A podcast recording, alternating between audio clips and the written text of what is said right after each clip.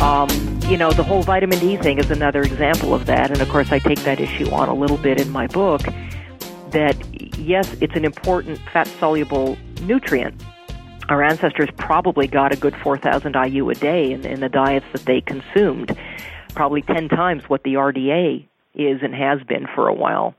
You know, the problem with all of this research going on with vitamin D is that now what people are doing is they're running around you know, buying vitamin D, popping vitamin D without testing first to see what their you know levels already are, whether they need it or not. Although most people seem to need it to yeah. some degree, but they don't recognize that, for instance, for every receptor on every cell in your body for vitamin D, there are at least two receptors for vitamin A. The two need to work together in order to function well there are a number of other nutrients that support uh, you know the function of both vitamin A and D in the body. And all of these things kind of have to be exist in some relative balance. If you yeah. take vitamin D to the exclusion of vitamin A and when I say vitamin A I do not mean beta carotene I mean vitamin A preformed animal source vitamin A. The only place vitamin A truly exists in retinoic acid in, in its true vitamin A form is in animal source foods. Vitamin A doesn't really exist in plants except as carotenoids. It takes at least six units of beta carotene for your body under optimal conditions to manufacture one molecule of vitamin A. And it's not necessarily doesn't occur reliably in small children. It doesn't occur at all. Very young children lack um, the ability to make those metabolic conversions. They develop that later on. Maybe that's a reason why some kids don't like vegetables because they're not able to make optimal use of them. I don't know. If we consume vitamin D in excess, either in excess of what we need or we or we are deficient in vitamin A and we take vitamin D, vitamin D can become toxic at much lower doses. The same is true the other way around. If we're consuming too much vitamin A, and this is something that is a, an area of, of a lot of controversy right now because there are people out there trying to meet their vitamin D needs by running out to the to the grocery store or the health food store and buying cod liver oil. And the cod liver oil is sort of is marketed as a vitamin A and D supplement, and it sounds good on the surface of things, but cod liver oil is predominantly a vitamin A food. Vitamin D is not stored in the liver. A lot of people think it is. It's not. It's a fat soluble nutrient. It's stored largely in body fat diffusely throughout the body. There is some in the liver. Most commercial cod liver oil has very little vitamin D, has a lot more vitamin A to it. And so if you're trying to get all your vitamin D needs met by taking nothing but cod liver oil, you may have a very hard time doing that um, some brands don't have any more than 21 IU of vitamin D in them. The ones that have 400 IU, almost always uh, it's been added um, artificially to the product to try to boost the D content. There are some brands of what they call high vitamin cod liver oil that you can buy online. I know Green Pastures makes it. They have a fermented cod liver oil that smells and tastes awful, although you can get it in capsules and it's a lot more doable. Uh, but that has much, much higher levels of naturally occurring vitamin D, and those are better.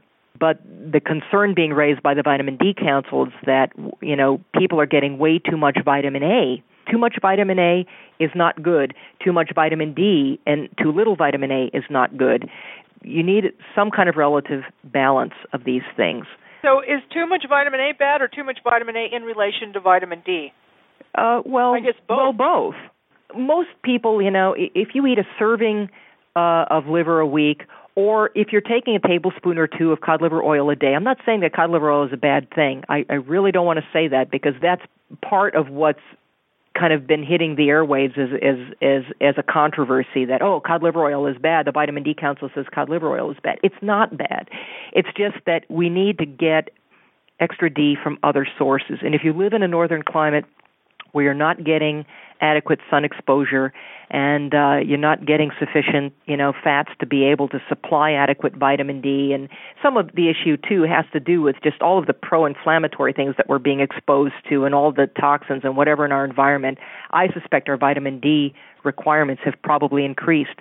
There's also a higher degree of autoimmune disease because we become, as a culture, a lot more susceptible to the, the antigenic impact of grains on our diet What's and antigenic? you know celiac disease and all that kind of a thing. Gluten sensitivity is something now that is is linked to virtually every autoimmune disease and we know that the incidence of gluten sensitivity has come up exponentially in just the last 50 years and and that it, it's a virtually epidemic kind of a thing.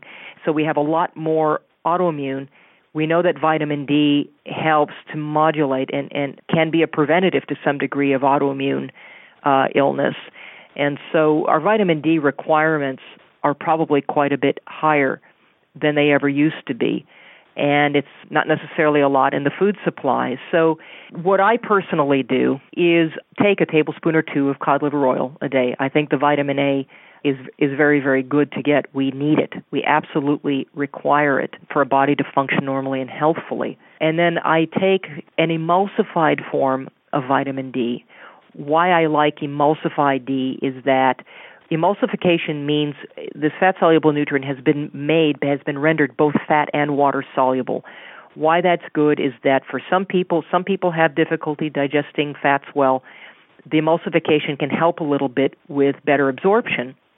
But the other side to that is that if you consume too much, it is easier for your body to excrete the excesses. And so it's a, it's a safer way to go with supplementing vitamin D if you're going to do that. Obviously, the the best and safest way to get vitamin D if you live in a place where you're close to the equator and you're and you're not using um, you know sunblocks and SPF junk, please don't use those things. Is just good old fashioned sunlight. Your body will take sunlight and that will combine in your skin with cholesterol and and vitamin D analogs like D2 and form usable D3 and and if you get good amount of sunlight um, that is the safest way or you have access to UVB uh rate you know uh, ultraviolet light.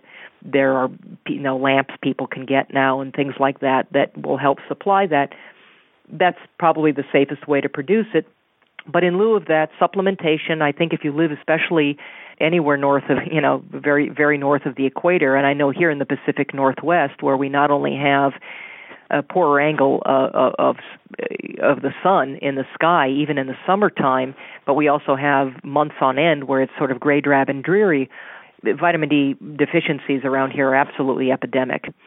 Supplementation becomes a very practical and i think a necessary uh, issue and I like the emulsified forms of, of vitamin D personally. And the other thing I say always is please, it's not that expensive to test. You can go to directlabs.com and order a vitamin D test. It's not going to break you. Every several months, at least for a while, so that you get a sense of where your vitamin D levels are at, and then you know whether you have healthy levels of D. The Vitamin D Council says that the levels at least in studies shown to be the most protective against cancers, for instance, are somewhere between 60 to 80 nanograms per deciliter or milliliter. That's probably what most people should shoot for. If you have an autoimmune illness, you may need higher levels than that, more like 80 to 100, m- maybe closer to what you'd want, because you're not going to utilize vitamin D as, as, as efficiently and you need more of it. Anyway, that's my, my little homily on, on the whole vitamin D issue. It's great that they're finally paying attention to a vitamin that they used to think of as toxic that they're giving some attention uh, to the nutritive value of fat soluble nutrients. But again, these things get studied in isolation and they they they are marketed in isolation from the other nutrients that your body actually needs to make use of it. And I think that that's a real problem, a very real problem.